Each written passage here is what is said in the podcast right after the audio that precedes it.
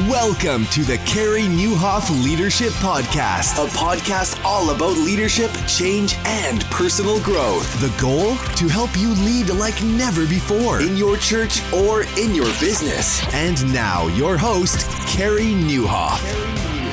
Well, hey, everybody, and welcome to episode 202 of the podcast. My name is Carey Nieuwhof, and I hope this special episode helps you lead like never before. Yeah, it is bonus week because we hit episode 200 this week. You're getting free coffee every day, I hope, from Starbucks and Dunkin' Donuts. Uh, follow me on socials to get that. Also, uh, we are putting together a launch team this week, and I'll tell you more about that in a second. In the meantime, uh, we are going to do an Ask Carey episode. And there's some great questions here questions on funding your church, questions on, well, I've got one on how do you do a great interview? Like if I'm setting up a leadership podcast, what are your interview tips? Very excited about answering that question because it's something I think a lot about.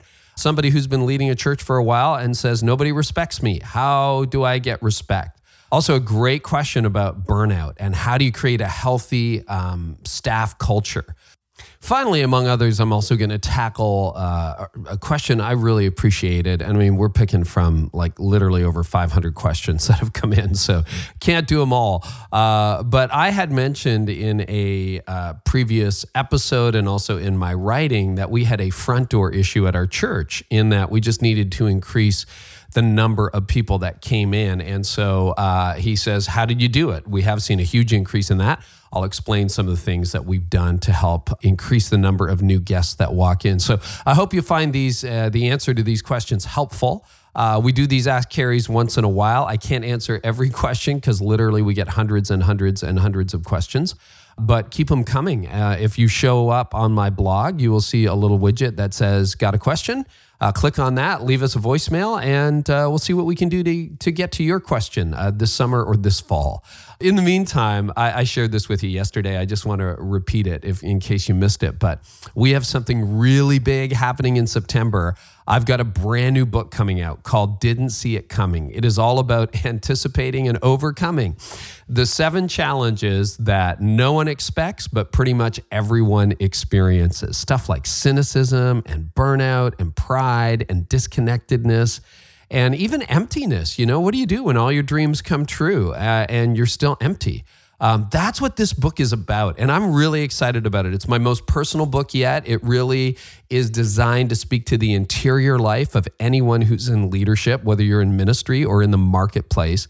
And this week, literally, we are building our launch team. And there's room for up to 2,000 of you on this launch team. Yeah, we're going big. Uh, it's going to be a big launch in September. And if you want to get in on the ground floor, here's what you'll get uh, number one, you'll get a free copy of the book, an advanced reader copy. We will send one to you. Uh, secondly, you're going to get access to an exclusive private Facebook group, which I will be active in. And so will everyone else on the launch team. We'll share insider stuff with you. And then in exchange, we're going to ask you to help us get the word out. We're going to provide you with resources, with all kinds of things that you can use on your channels. Are you interested? Because if you are, head on over this week to leadlikeneverbefore.com and then you'll see a little tab either on the hamburger menu on mobile or you can go if you're on a browser you know just go to the top navigation menu and you'll see uh, a, little button that says didn't see it coming. Click on that and then click on join the launch team fill out a little application form. We'll be in touch. 2000 people we got room for up to that many on this team. So i'm very excited for that. We have some incredible people involved in this launch and uh, yeah, we're going to be working on that this summer in the background, getting ready for a September 4th release of my new book, Didn't See It Coming. I'd love to have you be a part of that. And in the meantime, I'm going to jump into answering some of your leadership questions that have come in. So let's see, where will we start? Uh, why don't we start with this? We'll go from some current questions and kind of work our way backwards. Okay, so Question number one. Oh, this is from uh, a guy who's been reading Lasting Impact. Love his question. And here we go. Hey, Carey. I am currently listening to your book entitled Lasting Impact. And though I find it filled with good information, honestly, I'm feeling a little overwhelmed with it all. As a pastor, I have a question. How do you finance this new model of ministry moving into the future? Well, you're not alone in finding the book a little bit overwhelming. Um, we tackle a lot of issues in the book, and I, I love your question. Like, how do I fund this? Right? How, how do I how do I try to reach new people? So, a um, couple of, of questions. Number one, if you have if you're trying to transition a church, and I'm not 100 percent sure your situation, you've got to cast a really really big vision and uh, you got to let them know why this is important. Now, when I started in ministry, and we made a lot of those changes that I write about in my last book, Lasting Impact, um, you know, about how to reach unchurched people and everything. I mean, we were still having bake sales and bazaars. I mean, that's how bad stewardship was. And I just started to challenge people and say, guys, you need to give, you need to tithe. So that helps. But let me let me take the more advanced level of the question. So where we are right now, I mean, half the people who walk into the door of Connexus Church, where I serve, um, they don't have a church background. So it's not like they were raised in a culture where, like, guess what? We give 10% of everything we have to God's work. They don't. I mean, 20 bucks is a generous donation in their mind. So, how do you do that? Well, number one, you've got to see it as a spiritual issue. Um, this is something that I've really, you know, everybody, not everybody, but a lot of people find fundraising to be kind of like, I don't want to do it. That's not spiritual. Dude, it is very spiritual. Okay. You cannot read the New Testament and not run into the subject of money or giving. Jesus talked about it extensively. And one of the reasons I think Jesus talked about it extensively, and this is why I I love to talk about money and help people give, is I think it is the number one contender for an idol in my heart um, that money can get in the way. And the best antidote to greed I know is giving. So I look at it this way. All right. When when I want to help people give, um, I'm actually helping them grow closer to God. Now, how am I getting? I know that that you're saying that sounds televangelist. No, it doesn't. Okay. Think about it this way. I'm passionate about having people read their Bible. I read my Bible today. You probably read your Bible today. Uh, I, I, have no problem with that. I want people to pray. I want people to serve. I think that that is a really important aspect of Christian discipleship. And I want people to give. And, and I want this for them because I know if they can break the grip of money in their lives, they are going to be so much better off. And so this is something I want for them pastorally. This is something I want for them spiritually. I want it to the point where, honestly, if they gave to some other organization, that would be okay because I want this for them even more than I want it from them. And so I think if you go into it with that heart, um, you're already at an advantage. So, then the next question is well, you want them just to give it away to charity? Like, how does that work? No, no, no. Of course, I want them to give it to our church. Why do I want them to give it to our church? I had this conversation recently with somebody who said, you know, why why shouldn't I give all my money to Global Mission? I said you should give money to Global Mission. We give money to Global Mission. But here's why I am so passionate about funding the local church. There are people who give to clean water, and we, we do that. There are people who sponsor children, and we do that. And lots of people are going to jump in on those causes. I don't know a whole lot of people who are going to jump in on, on, the cause of creating a great church that unchurched people love to attend in the cities that we are in at Connexus Church. Like nobody in America is waking up going, How can I fund the church in central Ontario?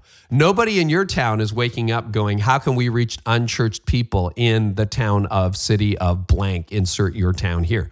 All right. Nobody, nobody's doing that except your people. So that's why I'm really passionate. I mean, if I really believe that God is going to change lives through our church, then I am going to fund our church. And I want you to join me as we fund the church. So then what else can you do? Well, um, you can make it easy for people to give.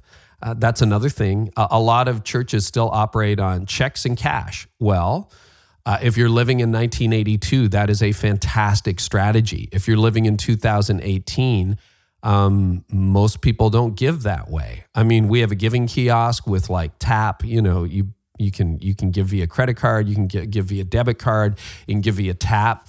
Uh, we also do most of our giving, 70, 80% is online giving now. It's automated, and we walk people through the steps that they need to take to set that up at their bank. Why do we do it that way? Because that's how people give today. That's how people actually process money today. Um, very few people carry cash, even fewer people carry checks. Um, we still allow people to give via cash and checks, but that is a minority of all the money that comes in. And then third, you just got to cast a vision. You got to just keep talking about this over and over again and help people take a step. Probably the biggest step is to go from not giving to giving. And so several times a year, we give a jump in point, say, hey, if you haven't been giving here, we want to make it really easy for you and we'll show them how to do it. And then maybe they're given, you know, five, ten bucks a week or whatever. It is much easier to move someone from some level of giving to a meaningful level of giving uh, than it is to move a non giver into a giver. So you want to help them take that step to become givers, and then you can move them sort of into a place where giving is a, a significant part of their life. So I hope that helps. Uh, I love that question. Thank you so much. And uh, keep them coming. Uh, here's another question. This one comes from a pastor in Tucson, Arizona, thinking about starting his own leadership podcast. So uh, I love this. Here's the question. Hey, Carey. My name is Zach Imboden. I'm a pastor here in Tucson, Arizona. And I love your podcast. It's been a huge help for me. And I know our, our ministry teams here, a lot of us listen to it. And so you create lots of good conversation, dialogue for us, and access to people that we would never would have a conversation with. So, so thanks. Um, question. So we've been considering starting our kind of our own, like for our church members and our ministry teams, like a little leadership podcast that we could do once a month and interviewing and talking about leadership here in New Life. And I was curious if there's something you could share with us on how do you prepare for a good interview. So, as you, you know, podcast two ago, you had a conference with John Ortberg. Then, uh, just curious if there's a, a process or a system you use on, you know, okay, I'm, I'm interviewing John. Do you send the questionnaire, and how do you create um, the, all the back end stuff um, to make your front end look so good and productive and helpful? So, was curious if there's a way to share that information um, with other people. Thanks. Bye. Zach, thank you so much for that question. Uh, you do get the heart behind this podcast. I want to bring you conversations you otherwise wouldn't hear. That's it. I love that you want to start one. And uh, thank you for asking the question because I think about how to do a good interview a ridiculous amount of time. And I actually listen to other people's interviewing techniques and study uh, how to do an interview. And I, I, would say there are really two schools, and I subscribe to one school. One one school, if you ever listen to Tim Ferriss, is he does deep, deep research. I mean, he is he's got a team on it. They research almost everything about a person they're interviewing before they get to it. So he goes in with just pages and pages of notes. And I think he's honestly one of the best interviewers today. And and I think that's great. Now, I do not follow that school. Uh, I learn a lot from him, but I don't do a lot of deep research. There, there are exceptions to that. When I interviewed Brian Houston for the first time, uh, I did a lot of research, like hours and hours and hours of research. Number one, because I didn't know Brian all that well. Uh, number two, I knew he was extremely well known. And number three, I knew he had had a tough time from the media.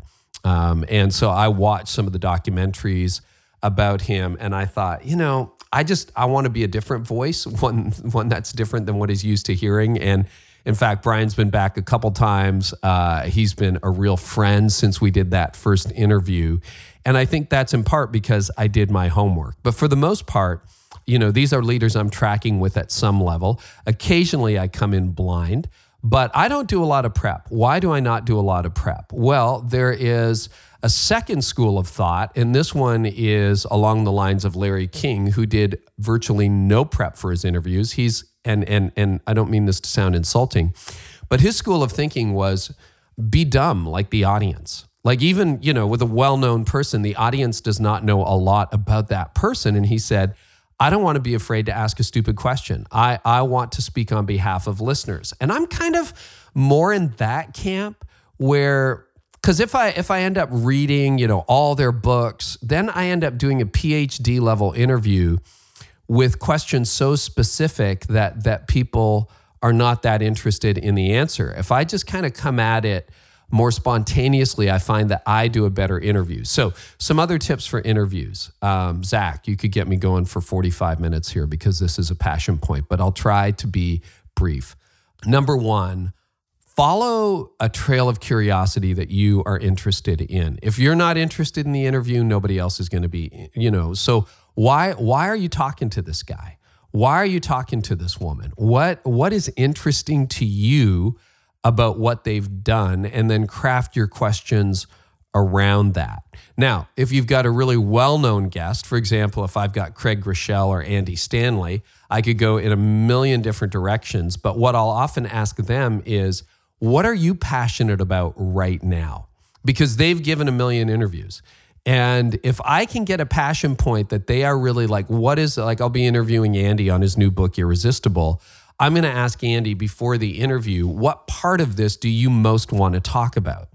So when when Andy gets back to me and if, if, he's able to give me an answer, I will focus on that because I know if he wants to go deeper on that, it's going to be a great interview. Then, what do I do? Prior to the interview, I'll usually prepare 10 to 15 questions. Um, sometimes it's more, sometimes it's less, but 10 to 15 questions.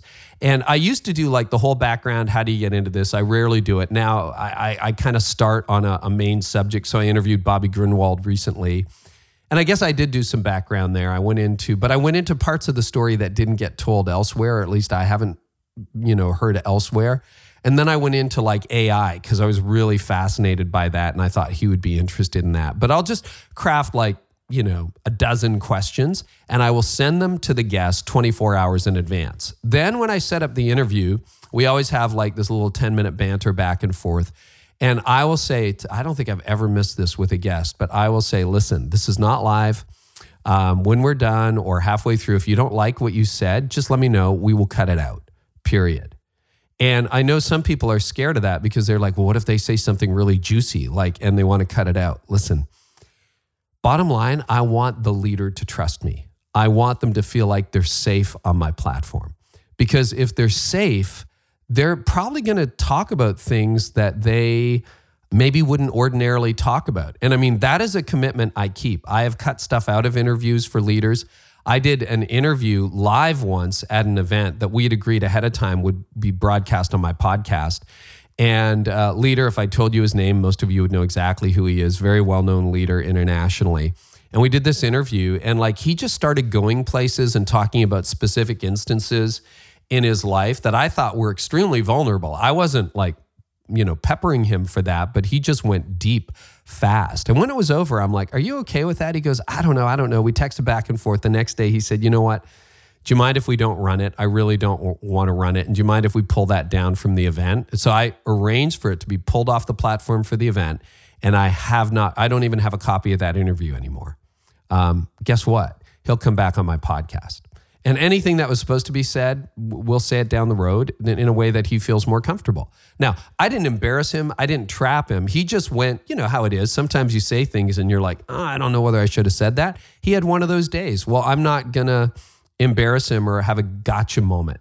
So that gives the guest confidence to go a little bit deeper than maybe they would otherwise. And at the end, I'm like, Are you okay with everything? And they're like, Yeah, great. Or like, Can I listen back? Yep, here's the clip. Yeah, I'm good with that. That's fine. So so I get their sign off. And then the other thing, and this is really important. So I've set up already the condition of safety for the guest where I'm not out to be a journalist that like, you know, gets 5 million clicks cuz somebody said something controversial. That's so cheap, doesn't last. I'm not interested in those kind of relationships or conversations anyway. then finally, most of what I ask in the interview is not in those questions. They say something, a guest says something and I'm like, "Huh. Okay, tell me more." Or, "All right, I didn't I didn't know that. Can can you explain that? Or how are you feeling at that time? Like that must have must have felt like a kick in the stomach. And just see what they have to say. If you follow your curiosity, and you know, sometimes I'll listen back to an interview. It's a good discipline.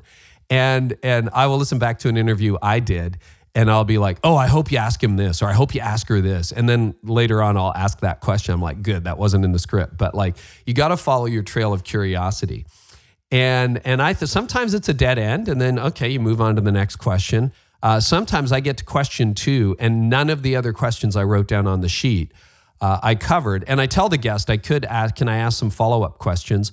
And then at the end, you know, how do you make sure you haven't hoodwinked your guest? You just say, "Are you okay with everything we talked about?" And you know, handful of times I'm like, "No, cut that out." They're like, "No, cut that out." But um, for the rest, yeah, they're pretty good with it. So just follow your trail of curiosity. And if you're interested in it or you think the listener might be, um, then Yeah, they probably are. Finally, the, the other thing I would say is I'm always interested in the backstory. Content you can get anywhere. You can buy the book, you can read chapter eight, uh, you can hear some talk they gave somewhere on whatever you're interested in. So I don't mind covering the content, but what I'm really interested in is the story behind the content. That's why you will hear me asking questions like, what was that like? Like, what did that feel? What made you do that? Like, when there were so many different options, I want the backstory.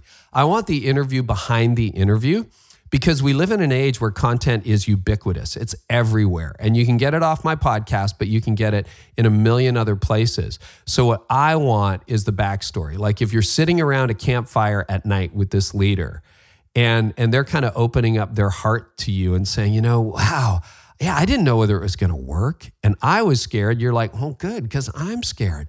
I mean, that's those are the kind of conversations that are gold. So thank you so much, Zach, for asking the question. I probably over answered it, but I really, really appreciate it. Um, got a question of a pastor of a small church, which is interesting. Um, he knows a lot of the people and has known them for a long time, and now he's trying to be their leader and he's trying to figure it out. I am not sure if this would fit many other people, but I'm a pastor of a church of about 140 people. I have known most of the people in the church for 25, 30, even 40 years before we started the church. We were mostly peers. Many went to Bible college together. How do I respond as the pastor with rightful authority ability to lead people that were always peers and pretty much exact equals, even attending the same churches for decades. And now I'm their pastor. Thanks. No, I appreciate that question a lot. And um, I think you're probably in a bit of a unique situation in that, it, uh, just based on the timeline, it sounds like you might be an older leader starting a church. But I'll tell you where I hear this question all the time. I hear it from young leaders who grew up in the church, and then all of a sudden they're leading people that they still feel are like Mr. and Mrs. Blank or you know they come back to a church after being away for a decade and they used to be a, a, participant in that church a member and now all of a sudden they're the leader so that is actually more common than you think particularly for young leaders so i want to answer it from both perspectives and uh, what do you do when you know all of a sudden one day you're member X and the next day you are the leader? And I think that question is a little bit close to home for me because I came in as a 30 year old you know, in leadership, trying to lead a whole bunch of people who are twice my age, who literally could have been my parents or my grandparents. And I think what you're really getting at is the question of authority. Like, where does that come from and how does that happen? Um, well, you know what I did from day one, and and you've you've got to nuance this accurately, is you just have to behave like a leader. You have to behave like you're the leader. Now, I was still a student, I was still in seminary, but I had an incredible boss. His name was George Cunningham. And he was sort of sent by the denomination to make sure I didn't blow the place to smithereens or something and, and supervise me. But he never treated me like a student leader. He just said, You're the leader now, you lead this thing. And at 30, did I really know how to lead it? Well, who knows? But I did. And I never really thought about it. I just went in as a leader, and it's like, okay, here we are uh, let's let's do something. And so it really came down to an authority thing. And I've seen some 20 year olds who command respect in a room and some 40 year olds who don't. And so I think um, your authority comes out of your leadership. Well, how does that work? Well, I think a couple of different things you can do to try to properly and humbly establish that authority number one, you've got to craft a clear mission, vision, and um, values for your organization. So you want to you want to you want to really establish yourself as a leader, and that's one of the first things I did was I I set a new shared mission, vision, values, and direction. I blogged on that endlessly, so you can actually just search mission, vision uh, inside my blog. You'll find dozens of posts on that. So uh, if you want to know how to do that, I also wrote a book about, well, actually, Leading Change Without Losing It, my previous book two books ago. And Lasting Impact talks a lot about that process. So you can read those as well. So hopefully that helps with that. Secondly, you, you want to do it humbly, but firmly. So, you know, when you're preaching, particularly in a small church like yours, you can use Sunday morning to cast vision. And I did. I would cast vision, I would talk about where we're going. And then the third thing is, I would look for some quick wins. One of the reasons a lot of leaders languish in leadership is because yes, you're in the seat of leadership, but you don't have many of the res- of, of the results of effective leadership yet. So, you know, it sounds like you got a church of 140. I'm sure there was a time when it was a church of 14 or whatever. So, you want to point to uh, momentum, to progress. You want to start celebrating life change stories that are reflective of your mission and vision.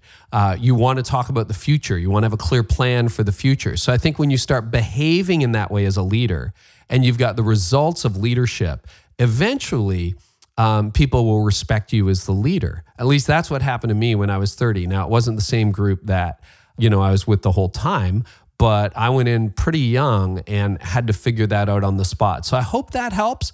Uh, the last thing I would say is maybe there are some people who will never get it, and you just have to be okay with that. Part of leadership is not being understood. And some people who saw you as a peer might leave or may never respect you. And that is just something that may happen. But I think if you've got the results of leadership and you're behaving like a leader, eventually most people will uh, line up behind your leadership if it's effective.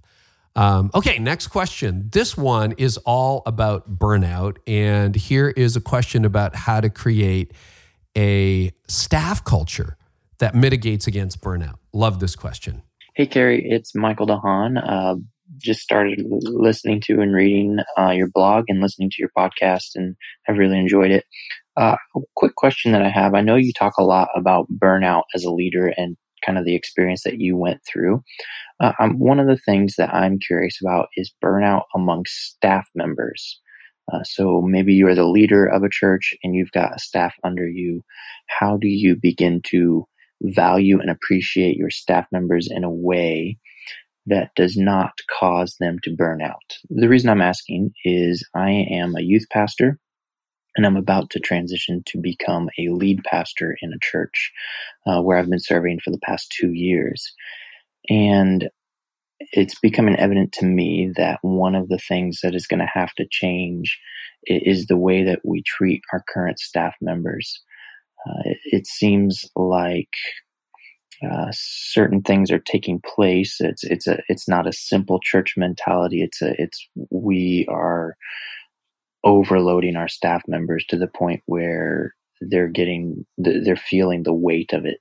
Hey, thank you so much for that question. I appreciate the way it's framed, and yeah, I do talk a lot about burnout. You know what? It's like it's a serious issue. And I think a lot of people struggle with it, not only from the, my goodness, I'm burned out and I can't work anymore, to low grade burnout. I, I want to write about that someday, low grade burnout. But I appreciate, you know, the desire to try to create a healthy culture. So I think you already identified uh, some of the problem. And when you head into this new position, uh, I think you've already hit on a, a, key, which is you don't have a simple church. So I take it that's where you are right now. Uh, but you have a chance to craft something from scratch, which I would suggest you need to transition to a simple church model when you're out, by the way, what do we mean by that? Well, read Simple Church by Thom Rainer and Eric Geiger, or read, or and, they're both great books, uh, The Seven Habits of Highly Effective Ministry. And that's by Andy Stanley, Lane Jones, and Reggie Joiner. Fantastic book. So you want to look at those two books, and they really argue for a simpler model of ministry, which is something we've been living in for the last 10 years. Here's the benefit if you choose a few things and you do them well, you're not out seven nights a week. Because when you're out seven nights a week, you are never, ever going to be rested. You're going to be always leading you and your people to burnout. So, uh, my number one thing is, you know, when it comes to creating a healthy culture on your staff, you can't actually control people's off time. Like if somebody wants to stay up gaming till three o'clock in the morning, I mean, you can tell them to stop, but but you know, you can't be there at their house like their mom going, "Go to bed." You can't do that. If somebody wants to do a side hustle where they're out, you know, um, you know, every single night of the week working on some project or some startup, and they're you know they're working every weekend, or they got some crazy hobby, they're ultra marathoners, and you know they never give themselves a break. You can't really control that. Ultimately, that becomes a performance issue, and maybe they're not going to be with you for very long. But what you can control is you can control the pace of leadership at the church or in your organization. So this is what as I got healthier, as I got healthier, here's what this has meant for us. It's meant that uh, although we never really used to have a common day off, over the last decade, we've moved to a common day off. So, generally speaking, the Connexus staff, with a few exceptions, they have every Friday, every Saturday off. That's something even in this little company that does the podcast, the blog, and everything. You know, this summer, I just said, Fridays off, guys, no meetings, no meetings. And they're like, but you need more meetings. It's like, listen, work expands to the time available to fill it. So I don't have any meetings really booked for Fridays. And I take Saturdays off. You know, if you're really going to take a Sabbath, and that's my summer project to take a Sabbath, you need a day before the Sabbath to get ready for the Sabbath. Like you need to cut your grass, clean your car, whatever you need to do, get groceries uh, on the Friday so that you can be off on the Saturday because Sunday through Thursday are ministry days. So now it may not; those those are not magic days of the week but um, you need to have some common pause time to have a healthy thing. And then generally, I don't think you need to be out more than one or two nights a week. I got it down to one or two nights a month when I was lead pastor of Connexus, and that's in a growing church of over a thousand. So I think you can do that. Uh, the other thing I would suggest to you is that when you meet with your staff, always, always, always start with how are you? How are you doing? Not what are you doing? because most of us are just, okay, we got 15 projects, boom, boom, boom, boom, boom. Really let your staff know that you care about them. Like, how are you doing? How are we? How are you feeling? How are things going? And again, you can't control their marriage. You can't control how much they sleep.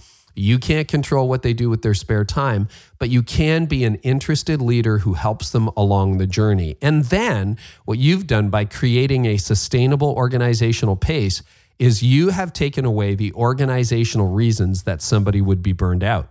And I've had those conversations. There, you know, sometimes I meet with staff over the years and they're like, man, I'm shredded. I'm so exhausted. And, and, you know, I'll listen for a little while and then I'll always bring it back and say, is it anything we're doing? And they'll be like, well, it's a pretty intense pace and everything. But yeah, no, I had Friday and Saturday off and I wasn't out at night. Yeah, you know what? My life's out of control. Okay, well, that's a different issue. So that's how I've handled that one. I hope that can help you. And I love the fact that you are asking the questions. So thank you so much for that. We got a couple of other questions we want to get to before we're done. Um, okay, got a question about opening up the front door of our church. I had said earlier that we at Connexus, uh, according to Tony Morgan, who came up and consulted with us, didn't have a backdoor problem at our church. We had a front door problem at our church. Well, here's the question. Hey, Carey, thanks a lot for the podcast and just your desire to always be helping leaders grow in their influence. My question is regarding uh, the front door issue that you guys had there at Connexus. You had stated on the podcast with Tony Morgan that you saw some improvement in that area, and I'm curious if there was some specific things that your leadership did to improve that front door issue. Thanks a lot. Yeah, thanks so much for that question. Um, I believe that was episode 140. So you can go back and give that a listen. And yeah, we did have that problem a couple of years ago. I kept thinking, you know, we were growing and everything, but I kept thinking, oh, it must be the back door, right? People come and they don't stick. And he looked at our numbers and said, actually, you have a front door issue. You, we were having, I don't know, 500 new guests uh, a year, which which is great. You know, you're like, I'd love 500 people. Period. Um, but he said you should have one new guest for every person that attends your church. Well, at that point, that was like a thousand people. He's like, you just don't have enough people in the front door. And we were an invite, invite, invite culture. So what did we change? We changed a few things. Number one if you go to uh, an episode I did with Rich Birch, you will know, you will get the details of what I'm talking about. So scroll back and give a good listen to Rich Birch, episode 179 of this podcast on the church growth flywheel. He walks you through exactly what you need to do. We followed that formula to a T. And what it means is better series promotion. So usually what we do now is we say to our people, hey, we got a new series starting in two weeks. Hey, we got a new series starting in one week. Here are some cards. Here are some resources. This is what the series is about. Invite a friend. Yes, we speak in series. And the reason we do messages in series, it's like New Year's Day every three to six weeks. It means that you get a new beginning and people think in series. So we've done a lot more promotion. We've done some social promotion. Uh, we've done Facebook Lives. We have encouraged our people to invite, invite, invite, invite. A couple years ago, Jeff Brodie, our lead pastor at Connexus, stood up and cast a vision of not just being for the community, but for being for four people. In other words, we want everybody who goes to our church to start praying by name every day for four people who don't know Jesus. And we want you to build a relationship with them and we want you to invite them. Well, it's been incredible to see the life change stories that come in. And you're like, well, why four people? Well, first of all, if you're trying to reach everybody, you're going to end up reaching nobody. Secondly, four is doable. You know, if you're like, hey, I want you to build into 40 people, it's like, ah, I don't have time. We have soccer practice, right? Four people, most people can handle that. It could be a family member, a parent, a brother in law, it could be a neighbor, it could be somebody at work.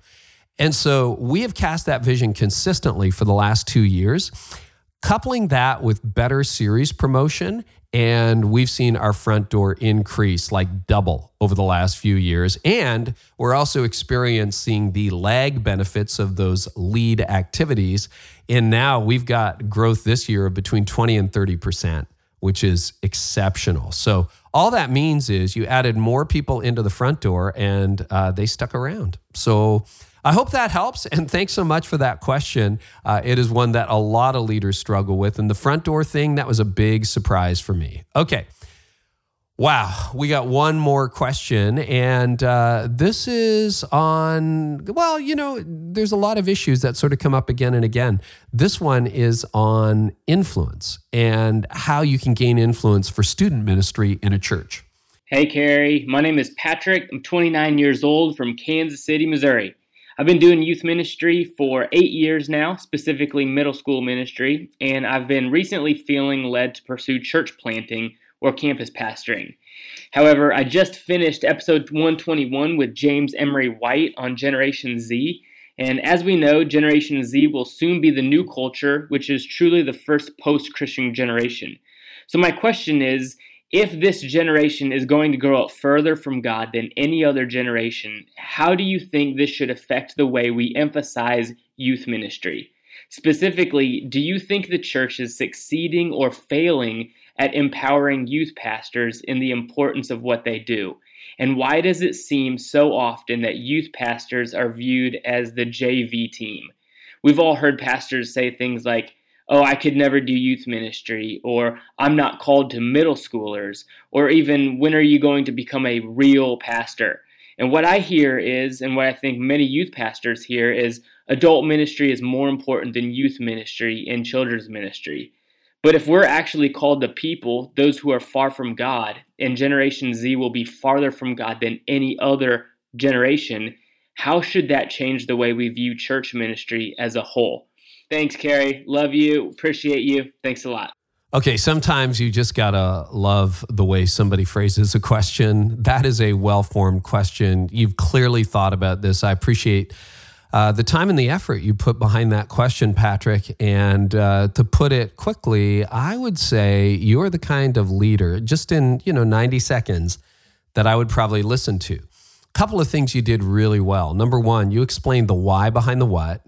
Number two, you define the problem. Number three, there's an urgency and a passion in your voice that would make me want to sit up and take notice as a leader. Now, all that said, I think you you number one raise a really real tension that student ministry is something, middle school, whatever, it happens down the hall. So I don't have to think about it as a senior leader. Is that real? Yes. Is it good? No, uh, but it is real. And uh, episode 121 with James Emery White was very eye opening. If listeners, you haven't listened to it, this is the benefit of having 200 plus episodes. Just go back, it's free anytime, any day of the week.